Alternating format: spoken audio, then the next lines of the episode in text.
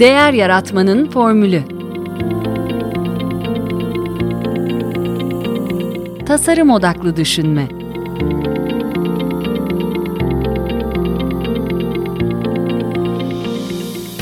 Merhaba, ben Mete Gürsever. Değer Yaratmanın Formülü Podcast'in ev sahibiyim. Bugün çok değerli bir konuğum var. Ee, sanatçı Deniz Sadıç konuğum. Hoş geldiniz Deniz Hanım. Hoş bulduk. Selamlar herkese. Biliyorsunuz size de söylemiştim. Değer Yaratma Formülü'nün 200. bölümü e, bu bölüm. Evet. E, ve açıkçası bu bölüm yaklaşırken de e, ben anlamlı bir konuk olmasını arzu ediyordum ama son haftada kadar netleştirmemiştim. Sonra tesadüfen LinkedIn'de karşılaştık ve davetimi kırmadınız, kabul ettiniz. Çok teşekkür ediyorum. E, bunun e, sizin gibi değerli bir isime denk gelmesi beni sevindirdi ama sonra başka bir daha ilginç bir şey daha bir tesadüf daha olduğunu fark ettim. E, 100. bölümde de Başak Sucukay'ı ağırlamıştım. E, o da Givi'nin kurucusu. Bilen biliyor musunuz? E, çok iyi durumdaki ikinci el kıyafetleri alıyorlar ve onları e, firmaların bağışladığı giysilerle beraber satıp e, gelirini STK'lara aktarıyorlar. Onlar da bir sürdürülebilirlik işin, işinde aslında. Böyle iki e, hanım konuğum olmuş oldu. İkisi de 100. ve 200. bölümde sürdürülebilirlik üzerine. E, ben kısaca sizi tanıtmak istiyorum dinleyicilerimize. E, Mersin'de dünyaya geldiniz ve sanata yönelik ilk üretimlerinizi daha çocukken ailenize ait cam atölyesinde gerçekleştirdiğiniz vitray çalışmaları oldu bunlar. Ve e, liseden sonra Güzel Sanatlar Fakültesi resim bölümü kazandınız ve fakülte birincisi olarak mezun oldunuz. Mezuniyetinizin ardından İstanbul'a yerleşerek kendi atölyenizi kurdunuz. Kendinize özgü geleneksel Ebru sanatını akla getiren üslubunuz kısa zamanda adeta imzanız haline gelmiş ve e, sanatınızın ilk yıllarına itibaren çoğunlukla yağlı boy olmak üzere ama onun dışında heykel, baskı, gravür gibi farklı tekniklerde de e, çalışmışsınız. E, video ve yeni medya alanlarında da çalışmalar üretmişsiniz. E, uzun yıllar e, kadının toplumdaki yerini sorunsallaştıran araştırma ve projeler geliştirmişsiniz. E, bu konudaki proje ve makale çalışmalarınızda e, sanat yüksek lisans derecesini almışsınız. E, ve e, çeşitli sivil toplum ve kurum ve kuruluşlarıyla e, kadını temel alan çalışma ve işbirliklerinde bulunmuşsunuz ve e, 2016'da Ready Remade e, projesiyle e, sanatın klasik e, teknik ve unsurlarını güncel sanat biçimleriyle bir araya getirerek işlevini yitirerek artık atık hale gelmiş hazır buluntu nesneleri e, görmeye alıştığımız yerleştirmelerden farklı tekniklerle bir arada e, sundunuz. Bayağı uzun bir e, şey oldu ama. evet. e, onlarca senenin e, yok hayır bence e, çok e, güzel bir şey anlatıyor. Ben buradan şuna, şuna hemen geçmek istiyorum. Yani Ebru tekniğiyle e, modern sanat ve figüratif resmi birleştirdiğiniz söyleniyor. Bu e, okuduğum yine kaynakların bir tanesinde. Su hep önemli bir unsur hayatınızda gördüğüm kadarıyla. Sizin isminiz Deniz, kardeşiniz Nehir. Evet. E, bu akışkanlık e, bir, onun bir şeyi var mı? Aileden gelen yani bir şöyle erkek kardeşimin ismi de Vadi. Üç kardeşiz. Deniz, Vadi ve Nehir şeklinde ve bütün e, amcamın çocukları, işte halamın çocukları Ekin, Başak, Burçak e, bu şekilde ha. doğa isimlerinden devam eden bir de hikayemiz var. E, tabii yani e, benim annem Yörük kızı e, ve doğayla iç içe büyümüş ve çocukluğunun büyük bir kısmı e, dağlarda geçmiş bir kadın. Ve babam zaten zanaatkar, yine aynı şekilde e, el emeği ve el işçiliğiyle ilgili çok fazla durumu var. Ve doğaya her zaman e, aşık bir aile. Öyle olunca tabii isim deniz, vadi, nehir şeklinde sıralandı diyebilirim. Harika. Sizin de çocukluğunuz, e, ben birkaç röportajınızı da evet. e, takip ettim. Sizin de 0-7 yaş arası aslında doğayla baş başa bir çocukluk evet, olmuş öyle değil mi? Yani babam zanaatkar bir e, adamdı. Biraz böyle topluma ve etrafına sinirlendi. İşte annemi de alıp e, dağın tepesinde tek başına bir ev kurdu.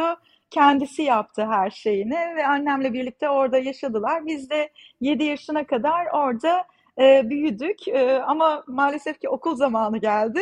Artık orayı bırakıp okul için e, tekrar şehre döndüğümüz bir süreci yaşadık ve doğayla iç içe sadece kardeşim ve ben e, ve annem babam e, çok küçük ve çekirdek bir aile şeklinde uzun bir süre yaşadık orada. Tabii temeller orada atıldı.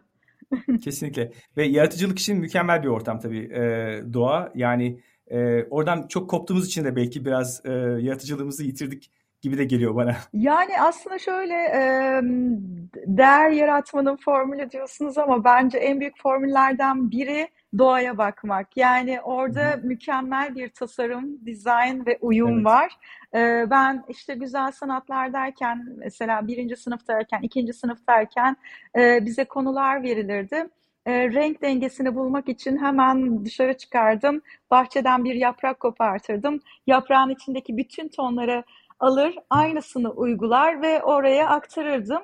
Ve der yani bütün herkes nasıl bu kadar e, renk duyarlılığına hakimsin derlerdi. Ama çok basit de yol. Yani sadece doğaya çıkıp doğanın izlerini takip etmek her zaman benim en kolay ve en kestirmeden çıkış yolum oldu. Çünkü inanılmaz bir mucize ve e, birbirine girif şekilde olan inanılmaz bir yapı. Her zaman sorun yaşadığınızda sadece olay ve örgü sürecini takip etmeniz sizi sonucu bulmanız açısından e, direkt noktaya ulaştırıyor. Benim de aslında formüllerimden biri buydu. Harika. Peki e, 2003 yılında üniversiteden mezun oluyorsunuz. Evet. E, ilk kişisel serginiz 2011 yılında yanlış not almadıysam evet. ve Duş ve Gerçek isimli. Evet. Arkasından 2013-2014'te kadın mülk teması var. Arkasından 2014-2015'te Tin.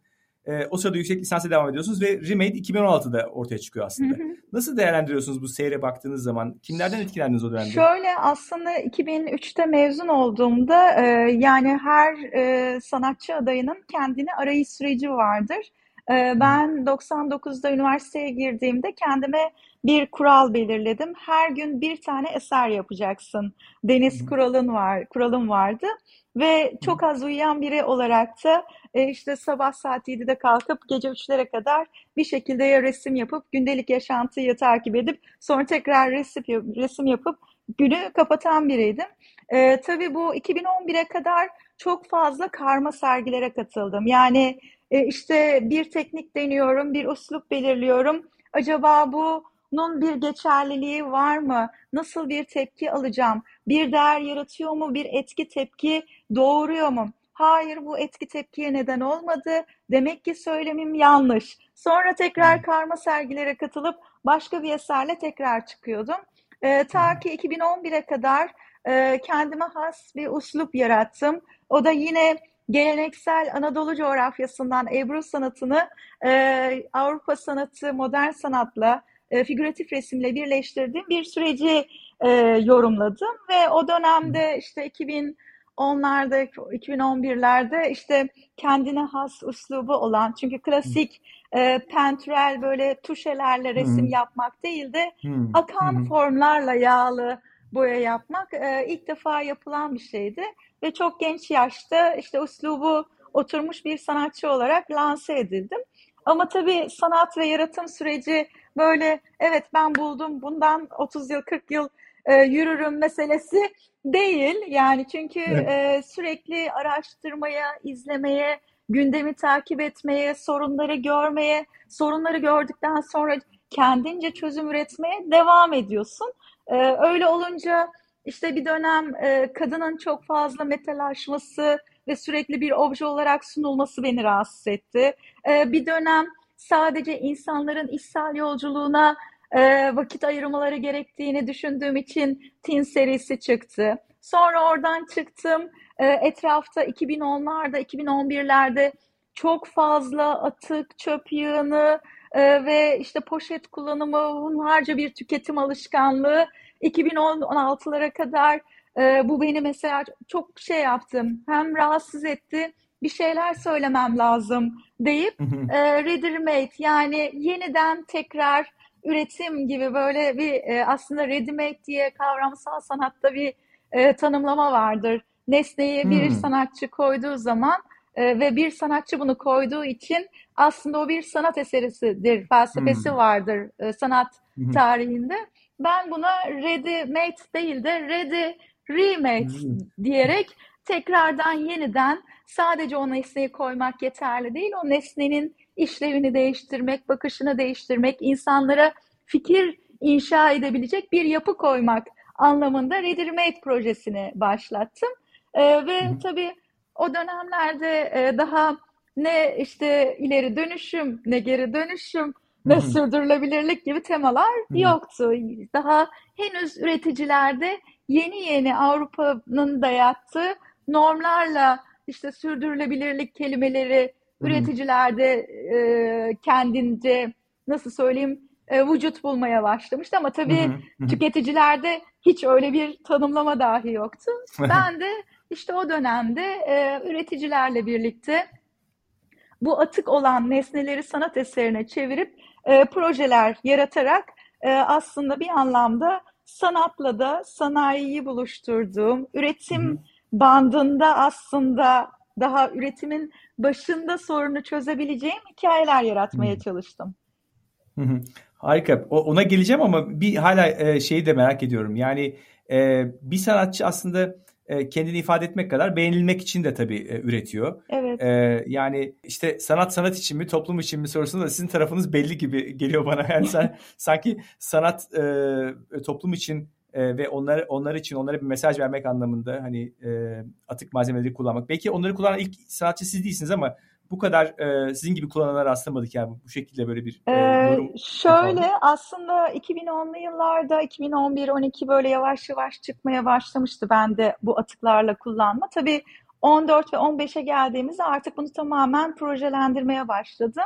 Ee, aslında sürdürülebilir sanat tanımını da ilk ortaya atan sanatçılardan biriyim. Ee, şöyle söyleyebilirim. Özellikle sürdürülebilir sanatı iki tanımlama içerisinde ortaya koymaya çalışıyorum. Hem nesnelerin sürdürülebilirliği hem de sanatın sürdürülebilirliği ile ilgili meseleyi bir e, kompakt bir şekilde toparlayarak e, anlatmaya çalışıyorum. Çünkü burada e, evet çevresel faktörler, üretim, tüketim bu tür konular bütün dünyamızı etkileyen çok büyük sorun olan noktalar.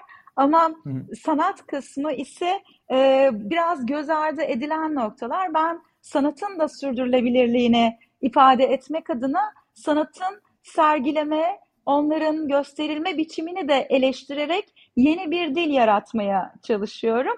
Ee, burada aslında sanat ne sanat için ne toplum için, sanat herkes için mottosuyla ortaya çıkmaya çalışıyorum. Çünkü aslında insanlığın varoluşundan beri Altamira mağarasındaki duvar resimlerinden tutun Göbekli Tepe'deki o totemlere kadar işte bir zaman dinin etkisiyle Rönesans'ta kendini ifade ederken takılarımızda, üzerimizdeki kıyafetteki desenlerde sanat her zaman bir e, insanlığın varoluş diliyken son böyle 50 yıldır, 100 yıldır beyaz kapalı kutular içerisinde hmm. müze ve galerilerde anlaşılmaz bir dil, sanki elitist bir yapı, kimsenin hmm. anlayamayacağı bir e, mekanizmaya çevrildiği için e, burada da sanatın sürdürülebilirliği felsefesini ortaya koyarak sizden bir şey yapıyorum. Yani sizin attığınız, her gün evet. temas ettiğiniz nesnelerle size dair bir dil size sunuyorumu anlatmaya çalışıyorum. Aslında çok vurucu tabii. Yani işte hakikaten e, o e, mesela işte yakına geldiğiniz zaman onları tanımak e, ya işte bu benim attığım şey bu demek hakikaten o, o da işin ayrı bir e, şeyi e, çarpıcı tarafı. Yani e, hep aslında yaratıcılıkta sizde de gördüğüm e, en başarılı e, olan şey bu e, farklı e, şeyleri bir araya getirmek ya yani işte yani bunu hem sanatında sergilenmesinde görüyoruz. Orada farklı e, yöntemler veya işte e, Ebru ile resmi birleştirmek gibi şeyler. E, ya burada şeyi soracağım aslında. Siz diyorsunuz ki röportajlarınızda işte dünyaca ünlü bir e, sanatçı olmayı e, hedefledim. E, bunu isteyen ilk sanatçı siz değilsiniz tabii ki. tabii değilim. e, ama bunu e, yani siz, sizi e, hakikaten buna inandıran ne oldu? Ya da şöyle de sorabilirim. Hani başarının tarifi ne e, sanatta? E, çok zor bir konu aslında. Yani şöyle e, hemen aslında ifade etmeye çalışayım. E, ben ortaokulda, lisede, ilkokulda çok fazla kitap okuyan bir öğrenciydim. Yani babamın atölyesine gittiğimde orada boşluklarda e, sürekli hayat hikayeleri, biyografiler okurdum. Ve dünyayı değiştiren dilleri keşfetmeye çalışırdım. Bakış açılarını öğrenmeye çalışırdım. Ya da okuduğum bir işte Madame Curie'nin hikayesini okuduğum zaman kadının mücadelesi ve hikayesi ya da işte insanlığa kattığı değer bunlar gibi bir sürü konuyu okuyunca ve ben bu insan şu an yok fiziken ama bilgisi, düşüncesi, ruhu hala bu dünyaya hizmet ediyor noktasında benim de hayalim bir gün evet bu dünyaya geldim ve gideceğim ama gittikten sonra bir değer yaratabilir miyim? İnsanlar dönüp baktığı zaman evet atıkları bu şekilde ham madde olarak kullanan ve bir sanat eserine dönüştüren bir sanatçı vardı. Ben ne yapabilirim?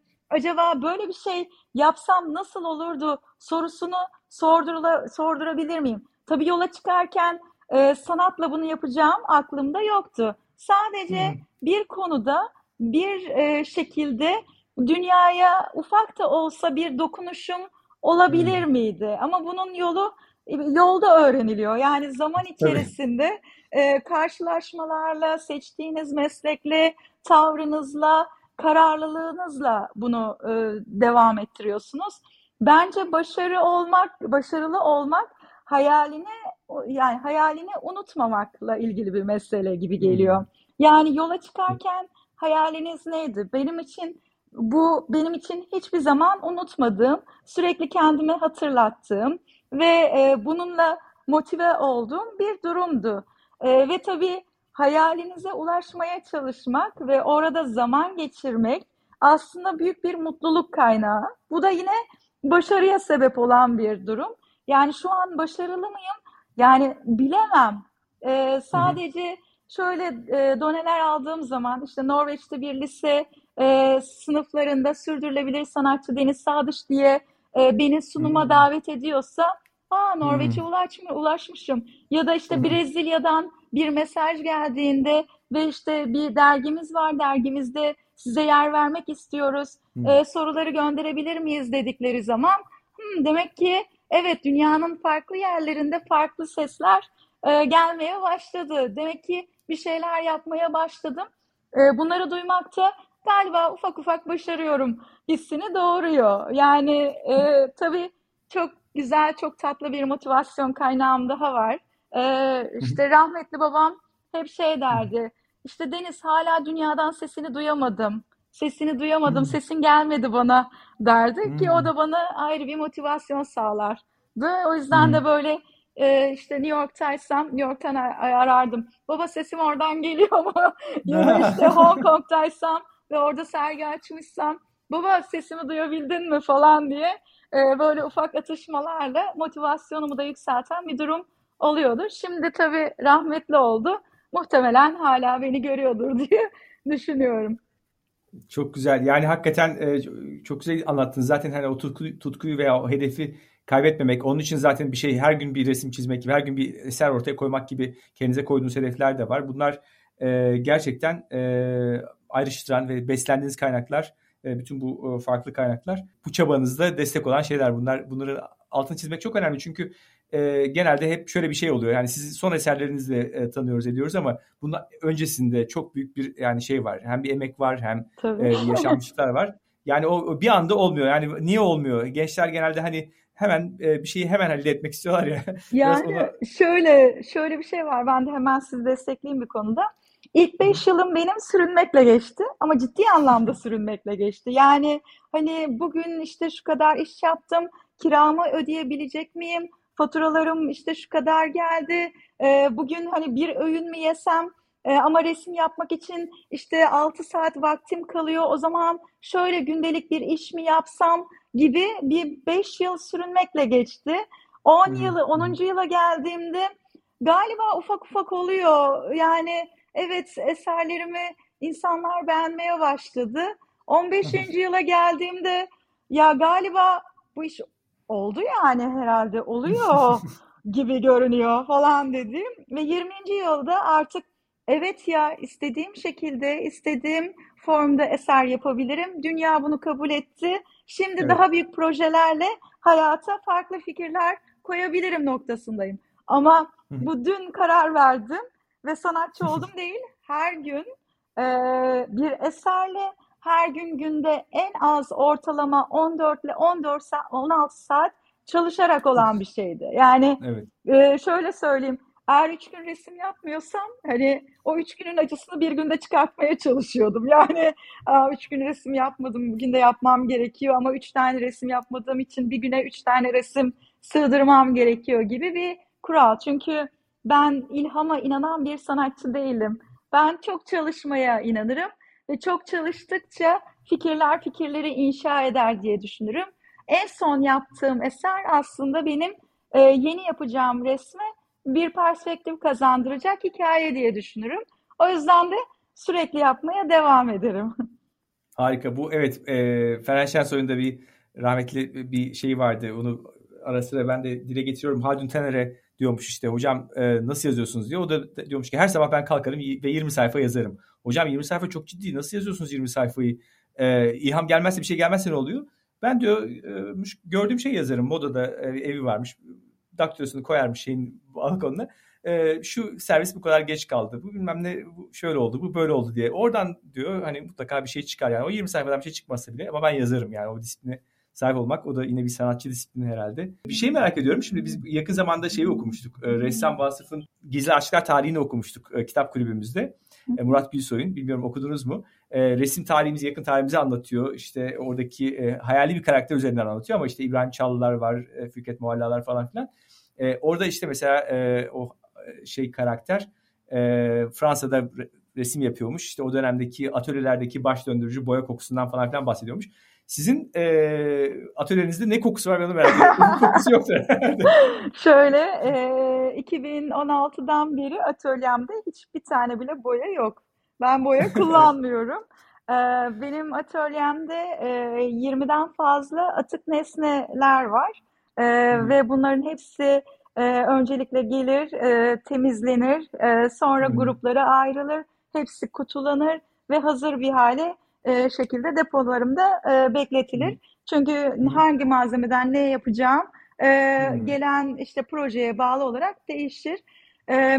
Atölyem genellikle herkes e, işte çöp ve atık yığını falan diye düşünürler ama inanılmaz steril, düzenli ve özenlidir. Çünkü her nesneye e, saygım sonsuz. Çünkü her bir nesne insan üretimi ve insana hayranım, insana aşığım, insan dehasını çok seviyorum. O yüzden bütün bunlara duyduğum saygıdan dolayı ürettiklerine de saygı duyduğum için her şey çok düzenli ve özenlidir. Ee, baskın bir koku yok. ee, çiçekleri ve bitkileri çok seviyorum. Yani mutlaka evet. e, atölyemde Yasemin kokusu e, olur hmm. ya da hmm. işte değişik bitkilerin kokusu olur. E, yani güzel kokan bir atölyem var. Harika. Yani sanat tabii çok sihirli bir şey. Siz onu yani çok değersiz bir ham maddeden bile çok yapsanız hani sizin dokunuşunuzda bir değere dönüşüyor. Mutlaka e, duymuşsunuzdur. Yani işte Picasso da ünlü olduktan sonra bütün hesaplarını e, çekle ödemeye başlamış. E, çünkü farkına varmış ki imzası çok değerli ve kimse çeki alanlar bozdurmuyor çeki ve bu şekilde onun parası da bankada kalıyor. Sizin e, böyle imza atıyor musunuz? Gerçi var imzanız imzanız gibi değil de isminizi yazıyorsunuz galiba şeylere. E, Deniz Sağdaş diye isim yani resimlerin üzerinde mutlaka isimlerim yani ismim oluyor. E, tabii hani enteresan bir şekilde geçenlerde e, sürdürülebilir sanat evim var. Ee, bazen liseleri, üniversiteleri, bütün grupları ağırlayıp neler yaptığımızı anlatmaya çalışıyoruz. O noktada şey adınızı yazar mısınız dedi böyle bir tane deri parçası vardı masamın üstünde. Ben de yazdım böyle hani gayri ihtiyari. Aa dedi işte dedi bu çok büyük bir koleksiyon olacak bunu saklayacağım falan dedi. ben böyle hani şaşırdım kaldım sonra o işte Picasso'nun hikayesi aklıma geldi. Dedim gerçekten şu an çok e, motivasyonum arttı çok onur duydum sağ ol dedim. Birkaç kişiye daha verdim böyle. Oh, harika. E, yani tabii hani bir sanatçı için bunlar çok böyle tatlı keyifli hikayeler. Evet. Ee, yani bir yandan şöyle de bir şey var. Ee, ben biraz da onu da anlatmaya çalışıyorum. Ee, evet sanatçı olarak biraz bir öngörüye sahibiz. Yani çünkü aslında e, toplumsal kurallar, normlar ve e, günlük yaşantıda e, daha e, kurallar doğrultusunda insanlar yaşıyor ve hayatlarını o şekilde e, götürüyorlar. Ama sanatçılar aslında bir noktada hafif de olsa sisteme ve yaşayış biçimlerine biraz e, karşı duran ya da farklı şekilde yaşadıkları için biraz daha farklı algılayıp biraz daha farklı ön sezilere sahip olabiliyorlar. Yani işte bu tüketim alışkanlıkları ya da sürdürülebilirlik meselesini daha önceden keşfetmek gibi. Ee, ama hı aslında hiçbirimizin birbirimizden farkı yok. Sadece benim işim bu, mesleğim bu hı ve e, sadece insanlar e, çöpün kenarında bir çöp yığına evet bu burası çok kirlenmiş diye bakıyorsa ben oradan geçerken ya buradaki plastikler aslında kullanılabilir miydi? Bunu alsak neye dönüşebilir şeklinde geçerken bakıyor oluyorum. Aradaki tek fark ben bunu kendi mesleğime hizmet etsin ve insanlara bir şekilde bakın bunlar birer ham madde diyebileceğim bir dili aramakla ilgili mesela. Belki e, bir e, işte kimyager o çöpün kenarından geçerken daha sıkıştırılmış bir çöp yapılabilir miydi diye düşünebilir. Yani aslında hepimiz farklı farklı değerler yaratıyoruz. Sadece bizim söylemimiz birazcık daha işte e, hafif de olsa kalbe doğru böyle bir işleyen durumu olabiliyor evet. ya da daha az işlevsel olduğu için neden böyle bir şey var sorusuyla kafa karışıklığı yaratabiliyor. Yok yani bence hakikaten e, o o şaşkınlığı yani insanın en çok hoşuna giden şeyler o, o şaşırma, beklenmedik şeyler insanı, e, evet. o sürprizler e, sevindiriyor ya, mutlu ediyor daha doğrusu. E, şimdi buradan aslında hem biraz yap, yapay zekaya geçmek istiyorum hem de o bir bağlantı sorusu sormak istiyorum. E, şimdi bu tarihteki ressamlar hakkında en ilginç tartışmalardan bir tanesi işte o eseri kendisinin mi yaptı yoksa bir asistanın mı yaptığı gibi. Hani veya işte diyorlar ki bazen işte şurasını kendisi yapmış ama burası asistanı yapmış falan filan diye. E, şimdi aramızda kal- kalmak üzere soruyorum. Eserlerin tamamını siz mi yapıyorsunuz öncelikle? Şöyle e, yani ilk bir 4-5 yılım sürekli olarak kes yani ya benim e, yaptığım çalışmalarda çok fazla zanaat gerektiriyor. Öncelikle malzemeler geliyor. Kablolar var ve kablolar çok kirli. İlk önce onları temizleyeceksin. Sonra küçük hmm. küçük parçalara böleceksin. Sonra işte arka zemin var, ön taraf var. Bütün bu süreçleri tamamen kendim yapıyordum. Ee, son dört yıldır bir asistanım var şu an. Ee, ve asistanım e, bu iş yükünü bir kısmını benden aldı. Hmm. Özellikle işte bu ayrıştırma, sonra teker teker parçalara bölme, e, mesela portreleri yapıyorsam şu portrenin arka tarafındaki e, fon kısmındaki düz yüzeyleri oraları mesela asistanıma yaptırmaya başladım. Çünkü belli bir el becerisini yavaş yavaş kazanmaya başladı. Ben de daha fazla portreye fokuslanıp sadece o duygu, ifade, geçişi hmm. verme açısından daha fazla eforumu oraya sarf etmeye başladım. Ama dediğim gibi bir dört yıldır e, bu iş yükünü hafifletme adına yani bir asistanım var ve onunla Anladım. birlikte çalışıyoruz. İnşallah ona daha fazlasını öğretebilirim. Yani portreyi Hı-hı. yapmayı, ışık, gölgeyi, Hı-hı. geçişleri ama tabii Hı-hı. o da yine belli bir e, zaman ve efor gerekiyor. Belki bundan bir 3 yıl sonra, 4 yıl sonra biraz daha bana yakınlaşır ve biraz daha birlikte yapıyor oluruz. Yani bunlar kademe kademe. Tabii onun ne kadar dayanacağına bağlı. ee, benim e, ne kadar sabredeceğime bağlı olarak ilerleyecek bir durum. Yani evet. aslında sorun oydu biraz oydu. Yap, yapay zeka acaba yarın öbür gün e, so, e, ona sorsak e, onu söyleyebilir mi? Bunu Deniz Sadıç yapmış, bunu asistanı yapmış diye. Öyle bir yani belki diyebilir şu arka fonlar başka türlü yapılmış diyebilirler. Ben de söylüyorum yani arka taraftaki düz planlarda şu an asistanımın hafif hafif dokunuşları var. Ve ben aslında Hı. istiyorum da yani öğrenmesini Hı. de istiyorum. Neticede bu sanatın bir şekilde sürdürülebilir olması gerekiyor. Gelecek Doğru. kuşaklara da aktarılması gerekiyor. Hı. Nasıl yağlı boya tekniği diye bir teknik çıktı ve yüzyıllarca bu tekniği sürekli olarak değiştirdiler, dönüştürdüler. Ee, sonuçta Hı. asistanım da bunu öğrenecek. O da bu tekniği başkalarına öğretecek. Bu teknik kendi içinde işte empresyonizm var, ekspresyonizm evet. var, kübizme dönecek. Bunların hepsinin aslında ham maddesi yağlı boya. Yani evet. bunlara dönüşmesi için de bir vesile olacak. O yüzden e, zaten bu şekilde kendi içinde gelişim sağlamalı. Hani bunu ben buldum ve benim duygusu bence çok bencilce bir duygu olur ve daha çok dağılsın ki herkesin e, fikrine daha fazla ulaşsın. Ya zaten buradaki en önemli kısım o fikri oluşturmaktı. Evet bu fikir oluştu. Şimdi bu fikir nasıl geliştirilebilir? Ee, ikinci aşaması yani burada da işte dünyanın farklı yerlerinden farklı denemelerle, arayışlarla eserler yapılacak ki bu sürdürülebilir sanat daha fazla gelişecek ve daha fazla yayılacak. Harika. Ben açıkçası hakikaten bunu böyle bir çok e, size has bir şeymiş gibi düşünmüştüm ama çok daha büyük bir düşünce. Tabii bunun bir tarz olarak bir, bir e, yani evet bir stil olarak e, yayılması E, bu da çok e, güzel olur, çok ilginç olur gerçekten.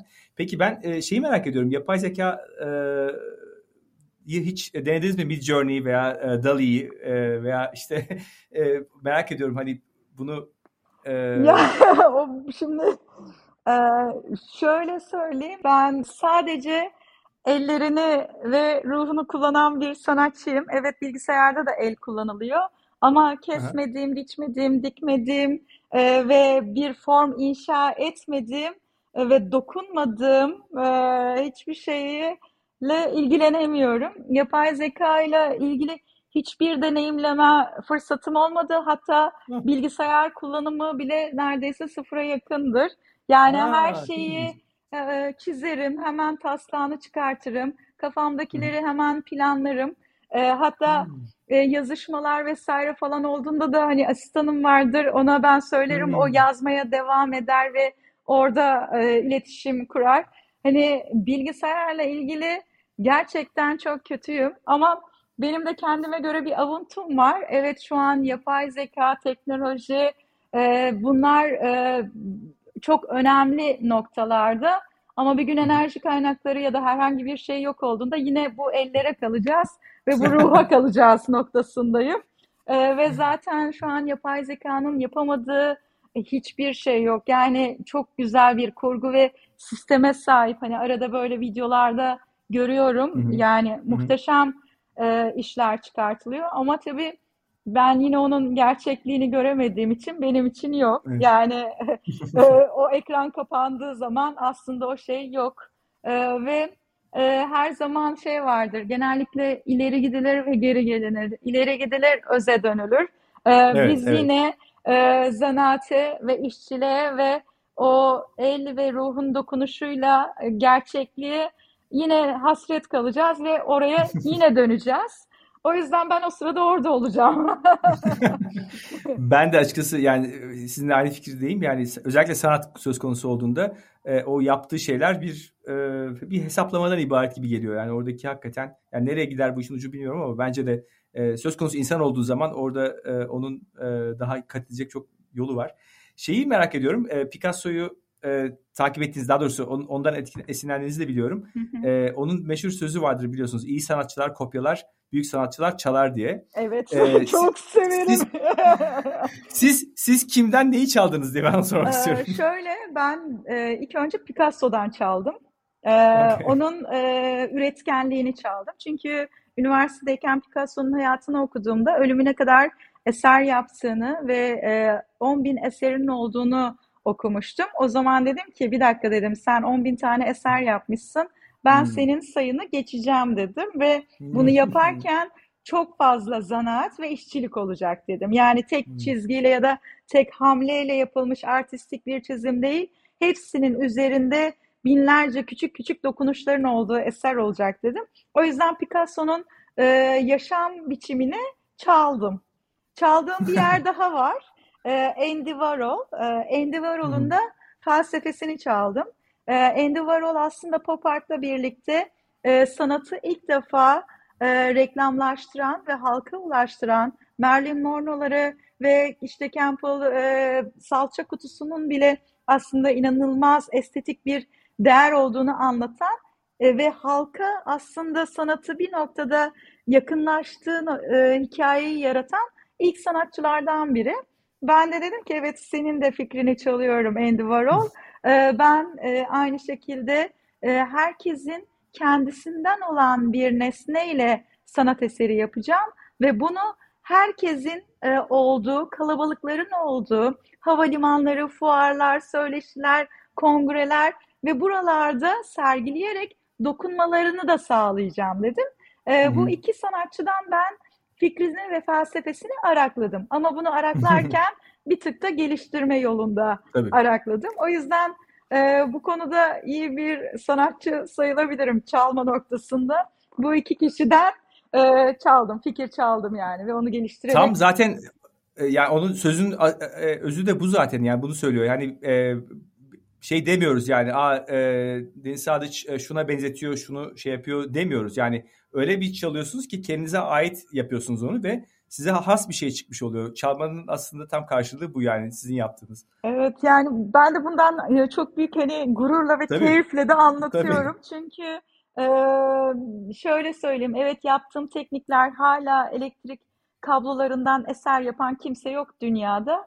Ama burada Hı hı. önemli olan tekniği çalmak değil. Önemli olan felsefeyi ve fikri e, oradan alıp kendine has yorumlayıp yeni bir fikir üretebilmek. Yoksa çünkü e, bütün aslında fikirler bütün fikirlerin çağrışımlarından ortaya çıkar. Yani bu çağrışımlar sayesinde yeni fikirler inşa edilir. Yoksa bugün Kesinlikle. şunu buldum e, diyen varsa da bence yalan söylüyordur. Tabii yani ve zaten işte yaratıcılığın içinde bir yaratıcılık e, arıyoruz. Yani e, insanlar olarak işte az önce de söylediğimiz gibi bir keşif yapmayı seviyoruz. E, biz bir şeyi e, keşfetmeyi seviyoruz ve orada e, işte e, değişik sürülmüş bir tarla mesela hoşumuza gidiyor. Yani o çünkü bildiğimiz bir şey tarla ama onun değişik sürülmüş olması güzel bir şey. E, sizin de yine farklı malzemelerden hani beklemediğimiz bir şekilde onun e, karşımıza çıkması bizi çok etkiliyor. E, çalışacağınız figürleri nasıl seçiyorsunuz? Yani işte e, ünlü insanlar olması e, Robert De Niro mesela hani çok e, çarp yani o kadar iyi yansıtmışsınız bunu o malzemeyle diye dedirtiyorsunuz ama bir yandan da e, yani ünlü olmaları da tabii aslında belki insanın dikkatini çekiyor. Yani herhangi bir figür var öyle e, yani anonim e, insanları da belki yapıyorsunuz ama e, çünkü birebir aynı bildiğimiz bir şeyin aynısını yaptığınız için de bizi etkiliyor tabii. Ee, şöyle söyleyeyim, e, iki türlü çalışmayı da çok seviyorum. Ünlü portreler de var, bir de bizden olan portreler var. Hı hı. Ee, burada aslında benim portre yapmamın sebebi insana insanı anlatmakla ilgili bir mesele. Ve özellikle size bakan portreler yaparım ki çok uzaktan size bakan bir insana kayıtsız kalamaz, dönüp bakarsınız. Aslında bu psikolojik bir reflekstir. Bu refleksi sanat eserlerimde kullanıyorum. Ve siz Hı hı. çok uzaktan size bakan portreleri görünce dönüp bakıyorsunuz ama kafanızda bir Hı. ön yargı var. Bunları yağlı boya olarak düşünüyorsunuz. Evet. Ben yine sizin zihninizle oynamaya çalışıyorum. Diyorum ki bir dakika bana gelirken ön yargılı geldiniz. Öncelikle ön yargılarınızdan bir arının. Ee, baktığınız Hı. şey belki gördüğünüz şey olmayabilir. Ya da Hı. gördüğünüz şey sizin in- anladığınız şey olmayabilir. Yani bunların hepsi e, iyi incelemekle, hassasiyetle, zarafetle bakmakla olur gibi geliyor. O yüzden de olabildiğince bunu ben e, bir arada kullanmaya çalışıyorum. Çok uzaktan baktınız portre ve size bakan gözler var. Siz nereye giderseniz gidin sizi izler, takip eder ve arkasından e, o portrelerin yağlı boya olmadığını görürsünüz ve arkasından bakarsınız ki sizin gündelik tüketim nesneleriniz ve e, ve sizden biri. Yani çoğu zaman hı. e, bana kendi fotoğrafını gönderip aa benim portremi mi yaptınız? Çünkü aslında o portrelerin yüzde sekseni, yüzde doksanı isimsiz portreler. İnternette, işte bilgisayarda, işte videolarda gezinirken ya da işte Hmm. afişlerde gördüğüm herhangi biri, gazetede e, okuduğum herhangi biri olabilir. Sadece onların mimikleriyle, ifadeleriyle e, biraz oynayıp üzerine e, kendi dilimi koyduğum bir hikaye. E, evet, birebir tıpatıp aynı olan portreleri de yapmayı çok seviyorum. O da Hı hı. ünlü sanatçılar. E, Hı hı. ve bazen de işte firmaların, markaların, kurumların işte kurucularının portrelerini Hı. yapmayı çok Hı. seviyorum. E, çünkü şöyle bir şey var. E, bazen ünlü isimler ya da kurucu isimlerin portrelerini yaptığınız zaman en az garanti 3 kuşak ya da 4 kuşak o resmin korunma ihtimali var.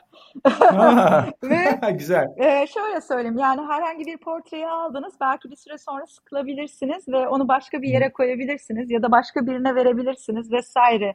Ama o portre eğer sizin dedenizin portresi ise bir en az 2-3 kuşak korunur ve o Hı 2-3 hı. kuşak korunması demek gelecek nesillere, nesillere aktarılması demek ve o noktada da o portreleri ve birebir benzetmeyi ve aynısını koymayı çok seviyorum. Çünkü e, kişilerin kendi hikayelerinin korunduğu bir dil yaratmış oluyorum. O yüzden de e, ikisi de benim için ayrı ayrı e, nasıl söyleyeyim challenge işte savaş diyeyim ya da kendini Evet aşma evet. duygusu. Peki öyle ünlülerden yaptığınızda e, onu satın almak isteyenler oldu mu öyle? Evet, e, Jeff Jeff Bridge Bridge miydi? E, Jeff isimler Bridges galiba. Evet. Evet evet Jeff. Ee, şey onun portresini yapmıştım. Ee, onlar talep etmişti ama o portreyi Ha. başka biri edindiği için ona ulaştıramadık. E, sonra e, bir tane daha portremiz vardı. Bu James Bond'u kaçıncı sayıda hatırlamıyorum. Adamın ismini de hatırlamıyorum. Çok iyi değilim isimler konusunda. E, onlar havalimanında eserlerimi görmüşler. E, ve hmm. ondan sonra kendisine eser ulaştı gitti. Bunun gibi e, devlet başkanlarının çok fazla portresini yaptım.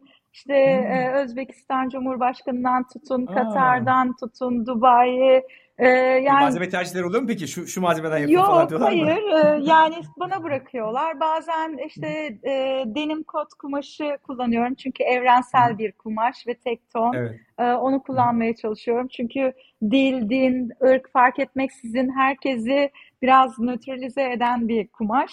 Bazen onu seçiyorum. Bazen karton atıkları oluyor. E, portrenin ifadesine göre malzemeyi seçiyor oluyorum. Ben de e, tam siz de aslında belirttiğiniz hani o akım sanat akımlarından e, yani bir resim olsa böyle empresyonist e, bir tarz veya bir fauvizm e, gibi bir şey de var, hali de var bilmiyorum. E, veya kübizm gibi olan yeni bir birkaç bir şeyiniz de var gibi gördüm. Evet. E, e, orada yani siz bu şekilde e, onlardan da tabii mutlaka şey yapıyorsunuz. Esinleniyorsunuz. Böyle bir isim e, veriyor musunuz ama yani şu tarz bir isim diye? Yani sadece resimlere sürdürülebilir sanat diyorum çünkü e, okay. malzemesinden kaynaklı ama teknik olarak mesela mozaikten de etkilendiğim var. Mozaik tekniğiyle de yaptığım var. Kolaj mantığıyla da yaptığım var.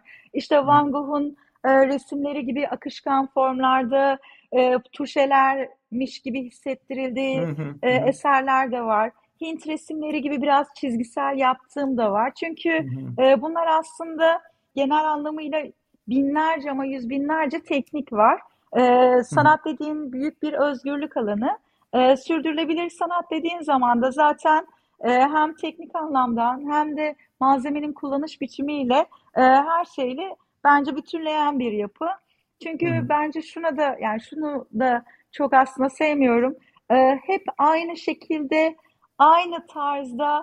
aynı dilde eser yapmak Hı. da bence biraz e, kendi açımdan kendini aşamama durumu gibi hmm. geliyor. Hmm. E, evet biraz empresyoniste görünebilir, biraz kübikte görünebilir, biraz Hint hmm. resmine de benzeyebilir. Fark etmez yani bu sanatın dili belki bir mağara resmine de benzeyebilir teknik olarak. E, o önemli değil. Önemli olan buradaki malzemenin işte ham madde olarak kullanılmasıyla ilgili mesele. Ee, seviyorum yani sonuçta ama günün sonunda şunu diyorlar Aa bu Deniz Sadıç resmi mi? Çünkü farklı bir malzemeyle farklı bir şey yapılmış. Yani bu bana yeterli. Önemli olan bana buymuş gibi geliyor. Harika.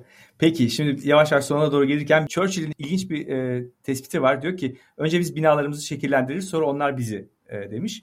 E, ve eski resimlerinizden de internette görüyor anlıyorum ki Karaköy'de bir atölyeniz varmış. Böyle daha mütevazi ama boğazı gören falan. Şimdi Ataşehir'de çok e, yani kendi çizdirdiğiniz, yaptırdığınız bir mimarla bir çok modern ve yeşil bir mekanınız var gördüğüm kadarıyla.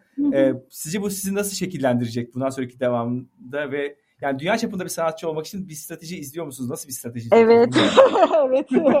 yani şöyle e, şu an 42 yaşındayım e, ve 40 yaşındaki planım e, sürdürülebilir bir sanat merkezim olsundu ve kendi kendine yetebilen işte güneş enerji panellerinden tutun da e, damlama su sistemlerine kadar e, tamamen %80 %90 oranında hiçbir şeye ihtiyaç duymayan bir bina tasarlamakta ve içinde sanat üretmekti. E, bunu yaptım. Şimdi 50 yaş planım var. 50 yaş planımda ise sıfır noktası sanat merkezi olacak. Yine tamamen sıfır şeklinde sürdürülebilir bir sanat merkezi olacak. Ama bunun şöyle bir özelliği olacak. Dünyada sanatını en iyi şekilde icra eden e, hocaların olduğu bir akademi gibi olacak ve burada sürdürülebilirlik konuşulacak. Ama sanatını derken şöyle söyleyeyim.